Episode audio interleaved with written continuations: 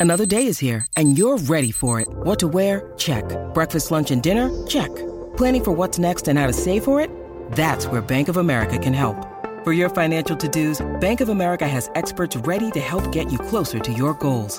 Get started at one of our local financial centers or 24-7 in our mobile banking app. Find a location near you at bankofamerica.com slash talk to us. What would you like the power to do? Mobile banking requires downloading the app and is only available for select devices. Message and data rates may apply. Bank of America and a member FDIC. Coming up on the Hockey News pregame show, David Perron gets six games for cross-checking. Too much? Clash of the Connors coming up with Bedard versus McDavid. We've got Chicago team site editor Matt Carlson to fill us in. And John Tavares was booed once again in Long Island. We're going to talk to Stefen Rosner, team site editor for the New York Islanders, about why this is still happening. I'm Ryan Kennedy. And I'm Michael Traikos. This is the Hockey News pregame show, brought to you by BetMGM and NorthlandHockey.com.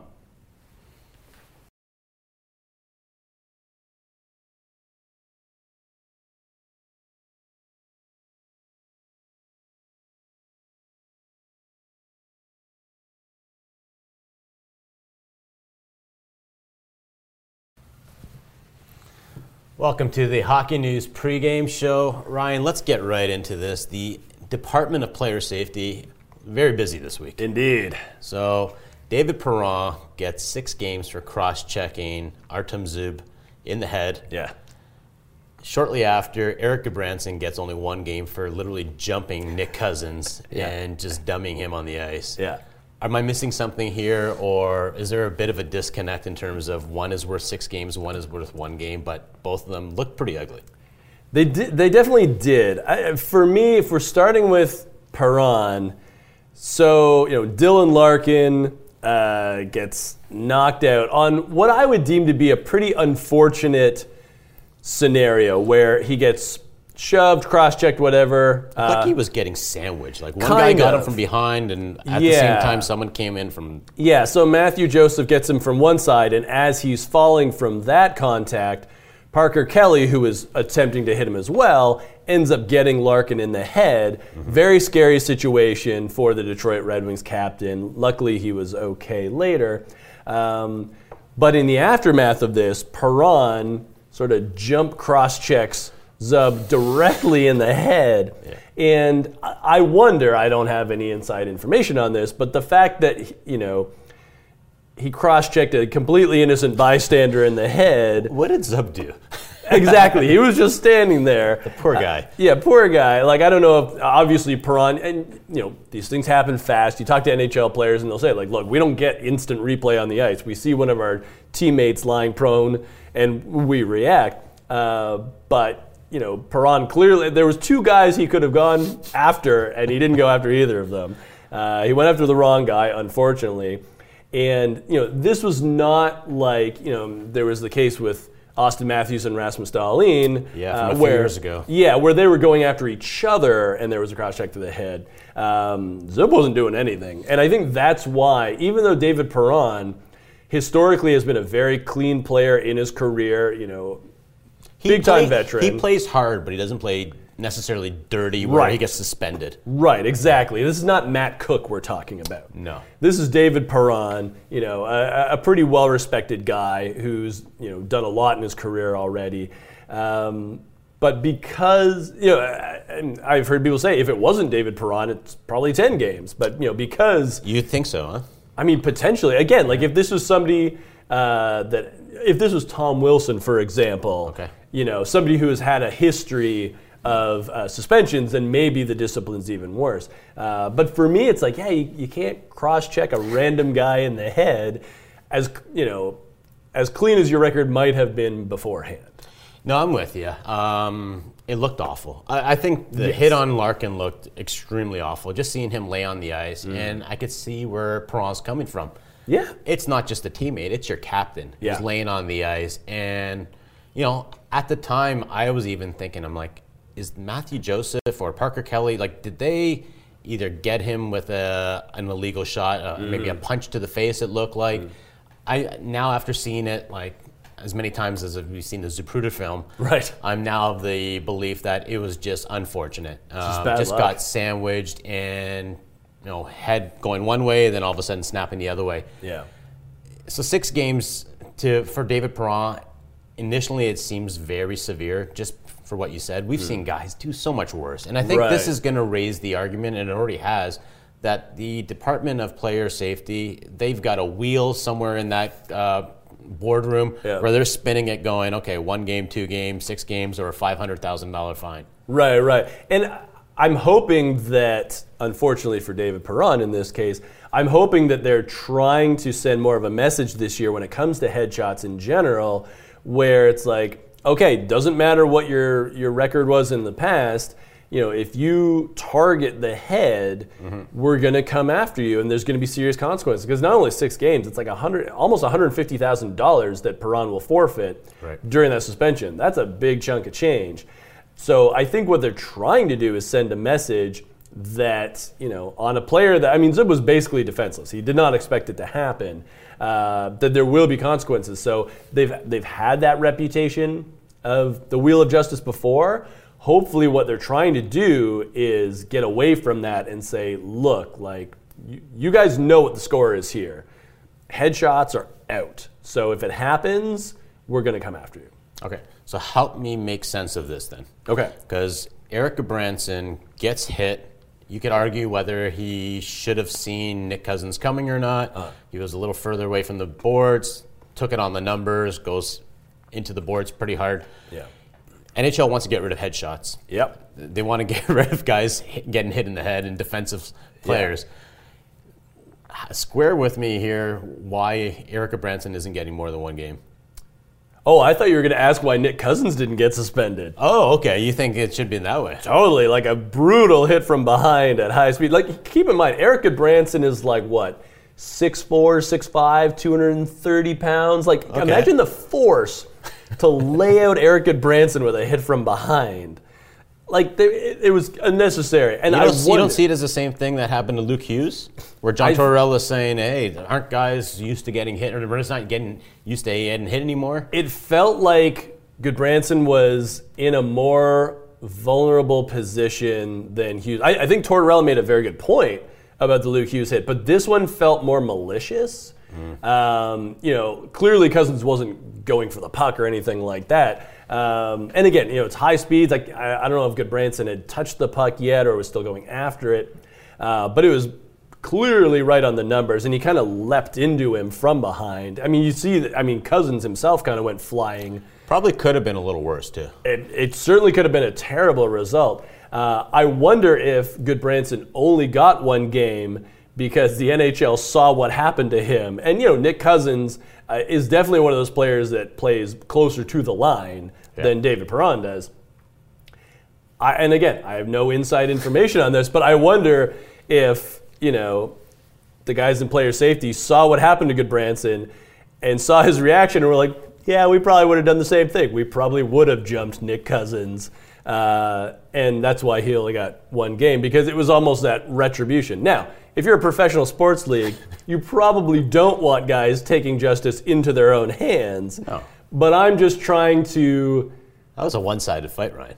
well, Cousins turtled. Yeah, he was definitely not trying to fight back.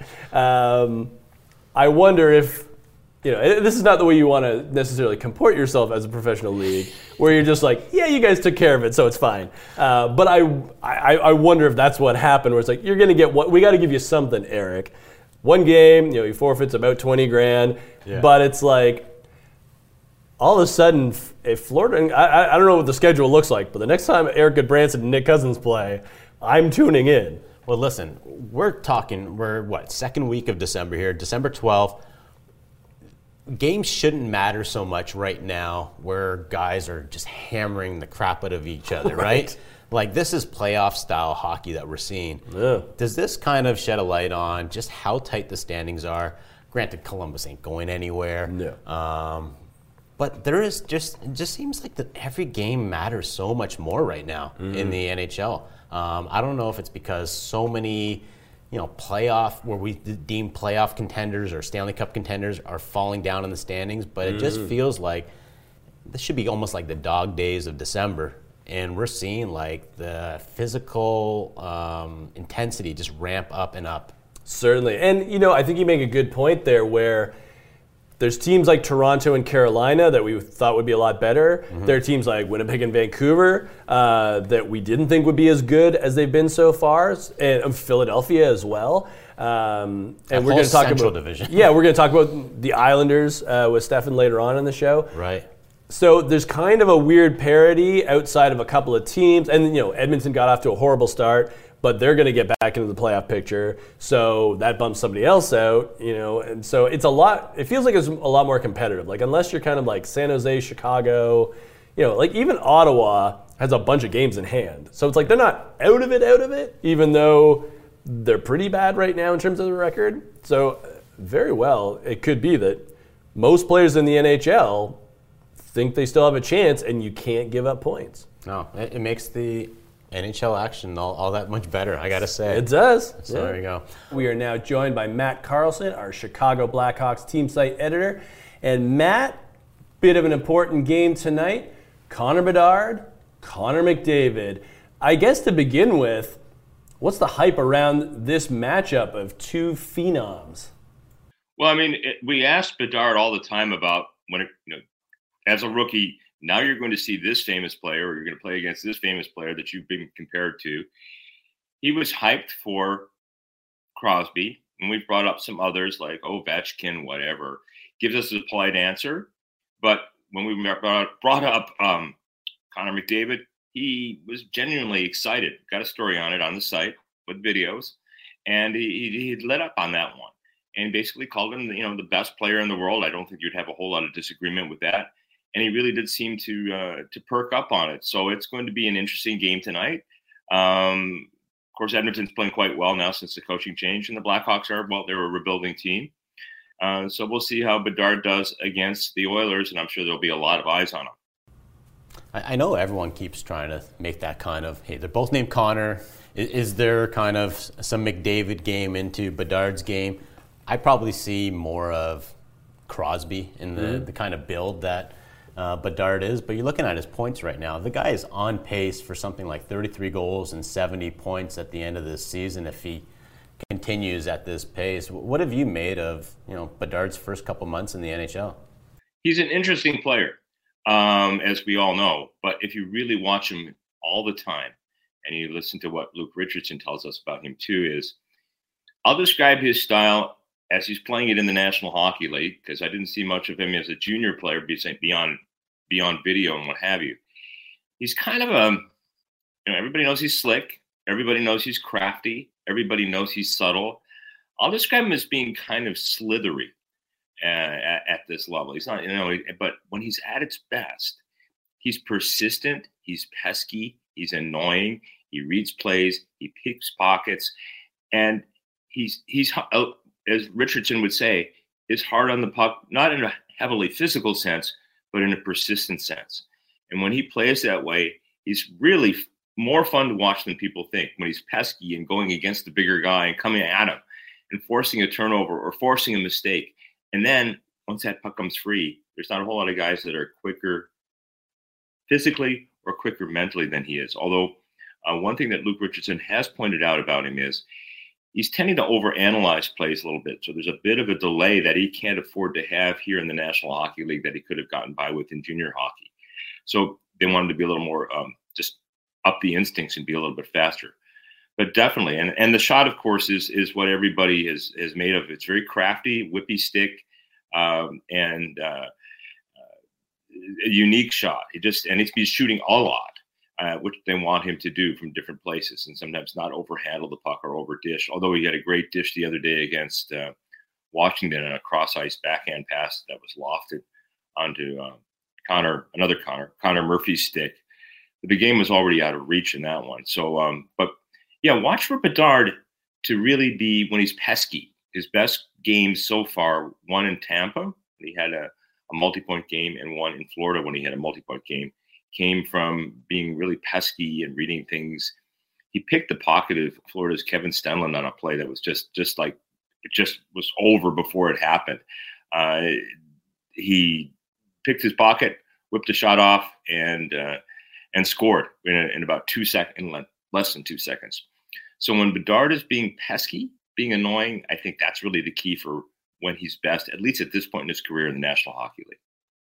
Actually, you make a really good point there because I know, you know, looking back at, uh, you know, at the World Juniors and in when he was with the Regina Pats, uh, particularly in his draft year, Bedard was a lot more physical than I think a lot of people would have anticipated, and it's because he has that real fiery drive in him that he's going to do whatever it takes to win and whether that's scoring a goal or you know just getting under the opponent's skin and making sure they know he's going to finish his checks he's going to do it. Now matt i wanted to ask you about another young gun in chicago another rookie kevin korchinski. Uh, could have gone to the world juniors but chicago very happy with how the teenager has already progressed so he's going to stay with the hawks. What have you seen from defenseman kevin korchinski? Well first first of all he's a great skater um, he really can motor. He's a smooth skater. Uh, as he adjusts to this level, uh, a few more hockey stops and less gliding through things. But of course, he's not the first young player to have to go through that as he moves up a level from whatever level to whatever level. And um, but his wheels are great, and the Blackhawks want him to use his wheels. Does he make some mistakes? Little, what would appear to be little mistakes become, of course, bigger mistakes in the National Hockey League just because of the time, uh, the quickness involved. Um, you know, he's not like throwing the puck away blatantly or anything like that, but just being a little quicker on things, quicker pass, just reading things a little bit better. Um, but he's learning, and the Blackhawks have said that he will benefit most by being here in the National Hockey League. As, as you guys know, he's 19, so he cannot be sent down to uh, minor uh, minor pro hockey.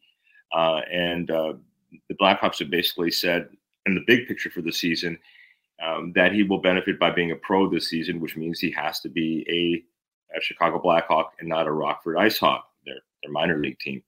And um, they, they, don't want to disrupt his season and send him uh, to the world or allow him to go to the world. Not, not saying allow him to go, but but prefer that he not go to the World Juniors. And I think he's pro- he's progressed a great deal here and has played some really great plays as well. So I think uh, the other day he. Um, had a great play coming in over the line on the right wing side.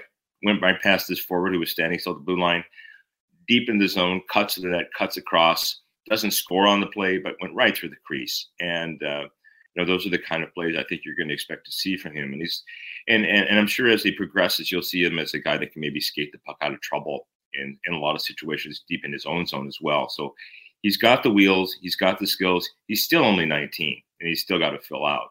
So he's only going to get better. And they they basically said he will get best way for him to get better is to remain in the National Hockey League this season.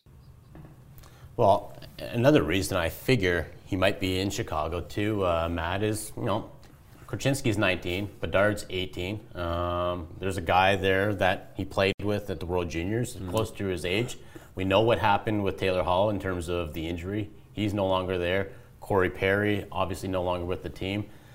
I wonder about you know all this losing, what it's going to have on Connor Bedard's kind of psyche. So maybe having you know partner in arms or you know comrade there um, might help him. And you know, like, what do you foresee in terms of the challenges going forward with this Blackhawks team? Because it doesn't look like they're going to be anywhere close to a playoff spot, obviously. But um, you know, is there sort of a concern that this season could be a kind of a long one for both young guys? Well, I think the two teenagers, Korchinski and Bedard, keep each other entertained. Um, after practices, um, they're still out on the ice while we're waiting for them. So the two guys are out. The two teenagers are out still playing shinny, and they come up with different uh, varieties of uh, ways of playing uh, two man or shinny. They have dummies out there and all kinds of things. So they get their ice time. So for for kids that might be watching this show that realize how expensive ice time is, these guys are teenagers getting it for free, and they're making the most of it and having fun. So I think uh, you know they're getting uh, they're uh, they're having some fun doing that. But to the picture, uh, the point about the team, it's not going. It, it, would be pretty wild if the Blackhawks find themselves in a couple of months in a position to be challenging for a playoff spot. They are a rebuilding team. We've been told that by Kyle Davidson and by Luke Richardson, and indeed they they are a rebuilding team. They're getting good goaltending though which uh, was interesting. And um, it they're not, you know, if they could stay competitive uh, and and and and and, uh, and just sort of like be engaged in games, I think that will probably be a good platform for some of the younger players. I think they've been told this is a process, and so long as this the place doesn't self destruct, um, I think they're they're going to be fine. And uh, you know they're they're coming through this Perry situation, which was a bit of a um, a bit of a distraction for them. So um, we'll we'll see how they stabilize after this. Excellent. Well, Matt, thank you so much for our time. Really appreciate it. Ryan, this is a headline that Edmonton Oiler fans do not want to hear. Philip Broberg, a first round pick, reportedly wants out, wants a trade, hasn't been developed properly. You know, this screams of another guy, Jesse Puljujarvi, wanting out of Edmonton. And if you're Ken Holland and company, you need all the defense help that you can get. You don't want another guy kind of going out the door. What do you think this means for the Edmonton Oilers, and what do you think this means for Philip Broberg right now? It's pretty tough because I mean Edmonton is playing incredibly right now. They're working their way back up the standings. You know they're finally hot and sort of the team that we expected coming into the year. But Broberg should be an asset that is helping them out. I think what's really interesting about him is, you know, I mean I've been following him since uh, he was a draft prospect, and he's got great size, got mobility. You know, we saw some offense from him early on, but then we saw, I think, you know, particularly at the World Juniors he could be a shutdown guy. So it's nice to have you know those options that you could help him develop, and it just really hasn't taken hold yet. And it, it's really too bad because you know I mean we were looking before the show of how Edmonton is drafted recently. And you know there have been some sort of you know were they misses with you know Puljujarvi, uh, you know Dylan Holloway is still trying to find himself in terms of you know what he could be. You know, still a young guy, but I think we expected more at least at this point. Mm-hmm. Uh, you know, Evan Bouchard's turned out pretty well. You know, Kailer Yamamoto, you know, he's gone, but part of that was cap related. He was 22nd overall. Yeah, and got, at that got... point, you know, that was a pretty solid guy. Yeah. Um, but it does kind of beg the question: Is Edmonton getting the development? that they need for their prospects? Are too many guys underwhelming? Like, where's the disconnect? And for Broberg, still a very young guy, still a lot of hockey in front of him. Maybe a change of scenery is what he needs. And if you're Edmonton, you say, well, okay, well, in that case, we need something back because, you know, they should still have Stanley Cup expectations even after that horrid start. Well, Broberger was an eighth overall pick, and I think anytime you get a top 10 pick, you expect those guys to be they NHLers, yeah. maybe impact players also. Mm. I'm also thinking here, Ken Holland came from Detroit where you know, you got drafted in 2019. You're probably not going to see any ice time to maybe 2029. Yeah. Like I'm joking a bit, but yeah. you know, I think Ken Holland's like, hey, we're not ready for you yet, or you're not ready you almost have to be knocking down the door for totally. Ken Holland to be like, yeah, okay, you've got a spot. Mm. Interesting though with Broberg, the guy who went right after him, Trevor Zegras. Yes. Um, same draft. Matthew Boldy went a couple spots after that. Yep. Spencer Knight. That's the, the, one. Yeah. What would the Oilers be like if they had Spencer Knight? Yeah, solves a lot of problems. Then again, maybe Spencer Knight is asking out because he'd be in the minors right now. Or maybe Spencer Knight doesn't become Spencer Knight in Edmonton versus in Florida, where, you know, in particular, you've got Roberto Luongo, you've got, you know, a, a whole goaltending like uh, department that they work on, uh, you know, at the AHL level, at the NHL level. I mean, the Panthers have set up something pretty nice down there, yeah. uh, which I think a lot of teams are sort of catching on to now. They did draft Stuart Skinner at Edmonton. And, you know, I mean, in the playoffs last year and, or, or in the run up to the playoffs, he was pretty good. Obviously, this year it's been more up and down. I think he's playing a little better now. Uh, but it's, it's one of those things where, you know, the team is hot, so you can't complain too much, but you do kind of wonder how much better would Edmonton have been if either Broberg had developed quicker or they had recognized that he would need more time and they had brought somebody else in in the interim. Another team facing another kind of similar problem is the Seattle Kraken. Uh, Shane Wright still hasn't made that impact at the NHL level. And that Kraken team, whatever was going well for them last year, hasn't been going well for them this year. Um, no. I know it's early. Uh, we're not quite yet at the trade deadline, but a lot of UFAs there, Ryan, uh, in Seattle, whether it's Jordan Eberle, um, here's some other names here Alex Wennberg, Justin mm-hmm. Schultz, a lot of pending UFAs. who are probably going to get moved at the deadline.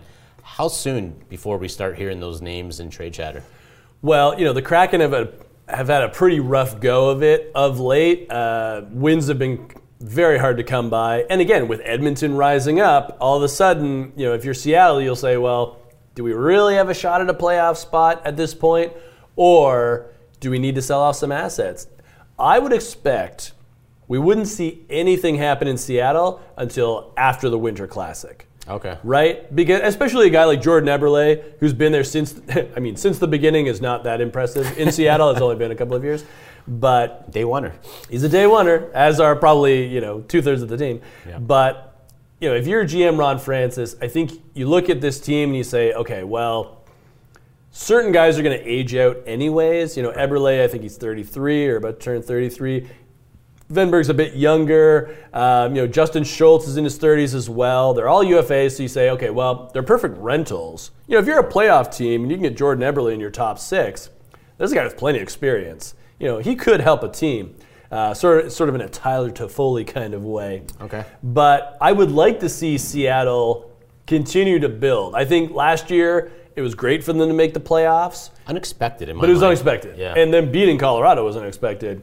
I would like to see them move some guys so that a Shane Wright has a spot yeah. that he can actually try to contribute at the NHL level this year. Because frankly, they just didn't have any room for Shane Wright, and that was why it was great that they could send him down to the AHL and Coachella Valley. No, unfortunately, I think this is a perfect scenario for Seattle. I think the reason they have Eberle, Wennberg, and a lot of these pending UFAs was setting them up for you know accumulating more prospects and more picks yeah. through the draft. Um, so when these guys were coming up, I think they, you know, the plan all along was, you know, Seattle's probably not going to be Vegas. That wasn't the blueprint that they were following. Yeah. And I think the first two years or three years, they thought, okay, we're not going to be a playoff team. We're just going to continue to build through. Uh, through the, draft, draft. Yeah. Yeah. So yes, last year was unexpected. Um, something that isn't unexpected is Owen Beck um, being back for Team Canada. He is our prospect of the week. Um, how excited are you to see him back for Team Canada? Yeah, I, I think he's going to be very crucial at the World Juniors for Canada because he's going to be the only returning guy. That's crazy. They only have one guy. Pretty wild. And you know, Connor Bedard and Adam Fantilli uh, could return, but they're not going to. They're a little Yeah. busy. Uh, we talked about Kevin Korchinski as well. So Owen Beck obviously is going to take on a leadership role. It's interesting because you know here's a Montreal Canadiens pick where usually when you draft these kids, you're thinking offense when it comes to forwards, and you're thinking about you know that upside. But Owen Beck has a pretty sophisticated sophisticated game already. You know he gets those details right. He's a great two-way forward. Uh, you know, he wasn't. It's funny. He was kind of an injury replacement last year as Say, well. He wasn't on the original roster. He wasn't on the original roster. Uh, you know, he came in kind of midway through. I, I believe when Colton Dach went down, ironically, a Chicago pick. Um, so for Beck, great opportunity to really seize the reins and you know sort of mentor some of the younger players. Uh, I bet Max Celebrini will take some nice lessons for him because Max Celebrini, a great two-way player as well, uh, obviously up for the draft this year, but. Owen Beck, 30 points in 25 games for the Peterborough Petes in the OHL this year. Uh, you know, we've seen him. I mean, he's actually made his NHL debut already. He got into a game with the Habs last year, so knocking on the door. But I think this would be a great experience for him to lead for Canada and see if they can win that third straight gold medal. All right. Listen, after the break, we got Islanders team site editor Stefen Rosner coming to join us, talk about why John Tavares was booed the other night. Surprise, surprise. All that and more on the Hockey News pregame show. When you need mealtime inspiration, it's worth shopping Kroger, where you'll find over 30,000 mouth-watering choices that excite your inner foodie. And no matter what tasty choice you make, you'll enjoy our everyday low prices, plus extra ways to save, like digital coupons worth over $600 each week. You can also save up to $1 off per gallon at the pump with fuel points. More savings and more inspiring flavors make shopping Kroger worth it every time. Kroger, fresh for everyone. Fuel restrictions apply. We are now joined by Stefen Rosner, our New York Islanders team site editor. And Stefen, quite the game last night. John Tavares gets his 1,000th career point on Long Island. The locals, none too happy about it, uh, as per usual. Are we surprised that the level of vitriol for their former captain is still there, or is this the least surprising thing uh, about the Maple Leafs captain? Yeah, this is the least surprising thing. Since he decided to go to Toronto, a lot of the Islander fan base has made him enemy number one, and it'll probably stay that way until he retires. I don't know if he'll ever be welcome back on Long Island. I know they bring back alumni, but just given what happened, how that all transpired, whether you think whether Islander fans think it was Tavares' fault or not, that's who they blame. So anytime he's going to be on the ice, anytime he's in the building, the boos are going to rain down. Yeah, it it was funny watching Twitter um, react to this. And you had some people being like, "How could they? This is classless." And people are expecting Lou Lamoriello to kind of get on the mic, a la Gregg Popovich, right. and be like, "Come on, guys, we're not about this, and yeah. this is classy." But I'm like, I've been to MSG. They're still chanting "Potvin sucks." Sure. Any chance they get. This is not like unusual, especially yeah. for a New York sports market. What gives here, Stefen? Are we getting soft or something? I just think this is the whole point of being a fan in sports, right? It doesn't have to make any kind of sense. The whole Potvin sucks chant. Most of the people chanting that now weren't even alive to see it happen, where it started, right? So they're just chanting it to chant it. The Tavares thing is a pretty recent band-aid that the Islanders fan base had to rip off. So I think this is just the power of sports, why fans and all that kind of crazy stuff is why sports are so fun, emotional, important. And I think, yeah, I, don't think we're we're they shouldn't be getting that soft. This is what sports are all about, and decisions were made. Um, players moved on. The team obviously has moved on as well, but the fan base is never going to forget. Yeah. The irony of Tavares leaving Long Island and joining, joining Toronto is that the Islanders have been pretty good since he left. I mean, they've had some decent playoff success. This is obviously a team that, as we always like to say, it's Lou Lamoriello's orchestra. You know, you're not getting necessarily a lot of individuals that are putting up huge numbers, but they always feel like a team that I would not want to play in particularly the first round of the playoffs. Um, and this season, I think they've been a pleasant surprise. I think they're one of the hottest teams in the NHL right now, despite some pretty key injuries. What's going right for New York right now? Yeah, right now their offense. You know, their offense last year was firing on all cylinders earlier in the year, but then after January, which is just a horrific month, they kind of went back into Barry Trotz style hockey, tried to shut the door and win games, and they snuck in after after 82 games, needing that last game to get in. And this year, you're seeing the offense stay alive like it was with the you know bringing back Bo Horvat, Pierre Engvall, but this is the deepest Islanders offense we've seen in quite some time. And the most important thing is the health of Mathew Barzal. That duo with Bo Horvat has been elite this year. It's what Islander fans have been longing for. It's what Islander fans expected with these two. And right now, Barzal's got 29 points in uh, 26 games. Bo Horvat's got 25 points in 26 games, and, and they're leading at the top there. The Nelson second line has always been strong. They've been strong since Engvall joined that line last year. So they're getting top six um, production. They're getting bottom, bottom six production. And Noah Dobson and he's got 27 points in 27 games, and he's providing the offense, providing the defensive play, which is what he really needed to add to his game. And right now they're eight, they're eight one and two in their last 11 games. It hasn't been a perfect 11 game stretch. They've blown a couple of leads, which has been a major issue early on this year. But right now, they're figuring out the five on five scoring. They're figuring out the power play. The penalty kill has been much better. It's just finding ways to lock down leads in the third. And you saw last night, blowing leads again became an issue, but the Islanders found a way in overtime to win. So I think they're they're finding this belief in themselves right now, which they didn't have early in the year that we could beat anyone. And and right now, even if the the wins aren't easy wins, they're still getting the two points. You mentioned Dobson. I believe he was drafted the year that the Islanders actually lost Tavares um, in that draft, the 2018 draft. Mm. You know, if I'm putting together a World Cup of hockey roster for Team USA, I don't Canada. Know, well, oh, sorry. Yeah, yeah, for Team Canada. Yeah. I don't. I don't know how Dobson doesn't kind of figure his way into the the roster uh, right now. Uh, we're talking about a big guy, six foot four, two hundred pounds, like a big body guy who puts up that many points. That's mm. a no brainer for me.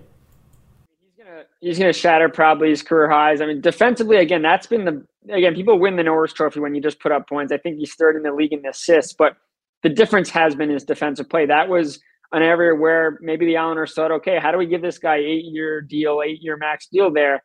He's just providing the offense. We need him to provide defense. And Lou Lamoriello, I think I asked him a, couple years ago. I said when they gave Dobson a three year deal, I said, what more do you have to see? And he said, we just have to see more from Dobson, an all around game. And right now, Dobson's worked really hard in the summer to provide that defensive play, and he just looks more confident. And when he's making the plays defensively, it's turning into offense. The Islanders have three overtime wins this year.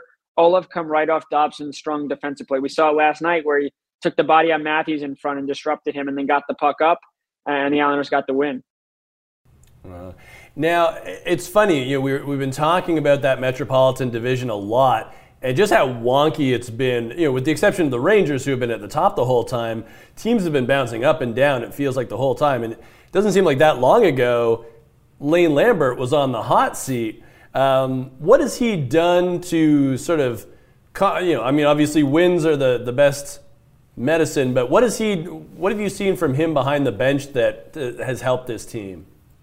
Yeah, talking with Lane in the media, he's pretty dry in terms of just what he's going to give you. But I heard from talking to all the players, he's a very emotional guy behind closed doors. And I think the Islanders certainly love that aspect of him. I think it fires them up. Every time you ask him what the thought process is going into the third on these last couple of wins and even going to overtime, he said, We're a team that believe that we could win. I think the Islanders feed off that. But he made one move back on November 28th that's really changed the course of the Islanders season. And that was putting Anders Lee back on the top line. Now, Lee started the year. I didn't think he was struggling mightily. He looked like maybe age was getting to him, slowing down. He wasn't winning puck battles in corners, wasn't doing all those things. And then he started to heat up a little bit. And Lane said, you know what? Let's move him from the third line to the top line. And since then, that Islanders top line has just been absolutely dynamic, which has made it much difficult, more difficult, excuse me, for the opponents to decide what defense pairing goes against what forward group. The Islanders second line has been on fire as well. So that decision has really impacted the Islanders team as a whole. They're five one and one since that move, that one loss came in their first game back together where they allowed the uh, go ahead go to the Devils with about 2.5 seconds to play. But since then, I mean, that line has just flourished, and you could see the confidence is leaking into the power play. It's leaking into three on three. So Lambert's made decisions this year that certainly haven't paid off, but the ones he's made recently, especially sticking with the lineup that he's had, he hasn't made that many changes. The fourth line, keeping Matt Martin out and leaving Hudson Fasching in there, having Julien Gauthier play on the wing of Jean-Gabriel Pageau and Simon Holmstrom. All those moves have paid off. But I think really you got to give credit to Lou. You, you mentioned all the injuries. Adam Pelech on long-term IR, Sebastian Aho on IR, Ryan Pulock on IR. He went and acquired Mike Reilly off waivers from the Florida Panthers, and he's been incredible for the Islanders, especially in transitioning the puck with his skating ability. And then he traded a, a seventh round pick in 2024 for Robert Bortuzzo, who becomes the only Islander on the roster that has ever won a cup. And he brings that penalty kill prowess, that physical presence that the Islanders been missing. So everything Lane's done has worked out recently, but you have to give credit to Lou for who he's brought in to fill some holes because they're really filling them correctly.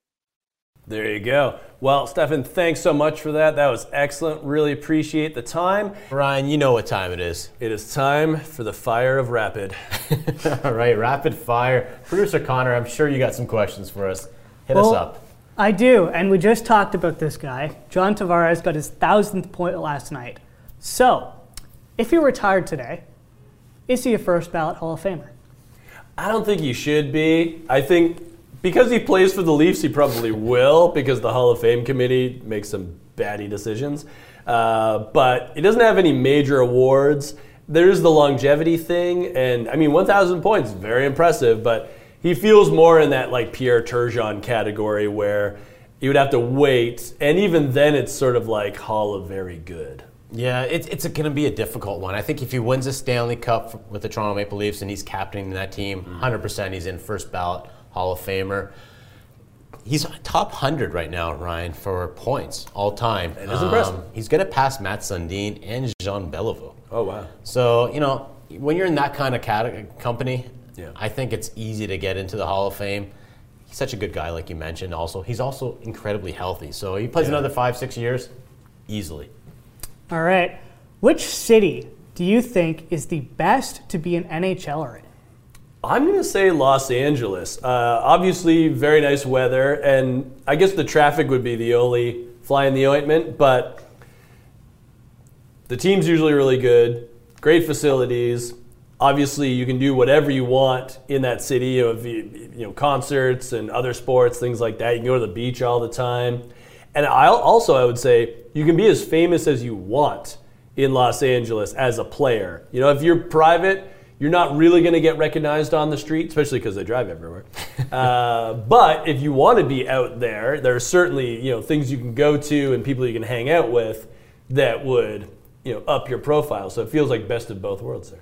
Listen, if I'm in my 20s, I'm not married, Ryan. I'm going to Las Vegas, okay? Oh, yeah. There, there is a city I want to be in. Easy flights in and out of. I could take a red eye home. But man, oh man, you've been there. Yep. Um, what a great place to see a game. No shortage of opportunities to have fun. Totally. Yeah. I'm going Vegas. All right.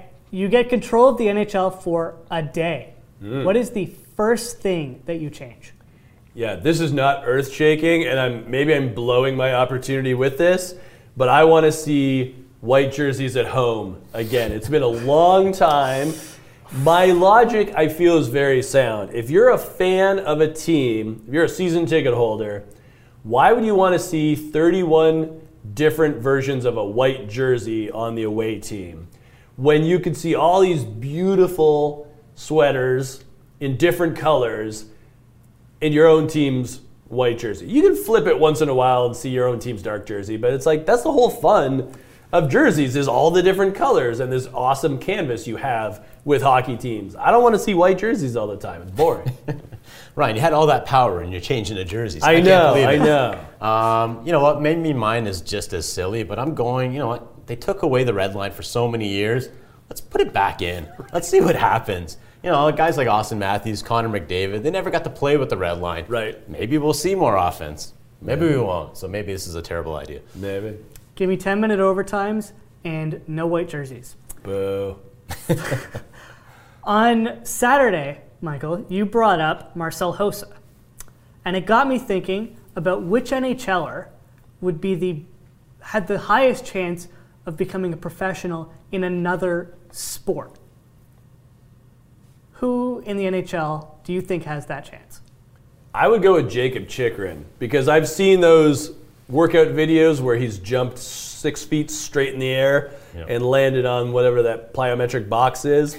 Uh, he also went to American Heritage High School, which uh, has churned out a bunch of athletes in different uh, sports. So I could see Jakob Chychrun as like an outside linebacker in the NFL. Like he's got the build and he obviously has the athleticism.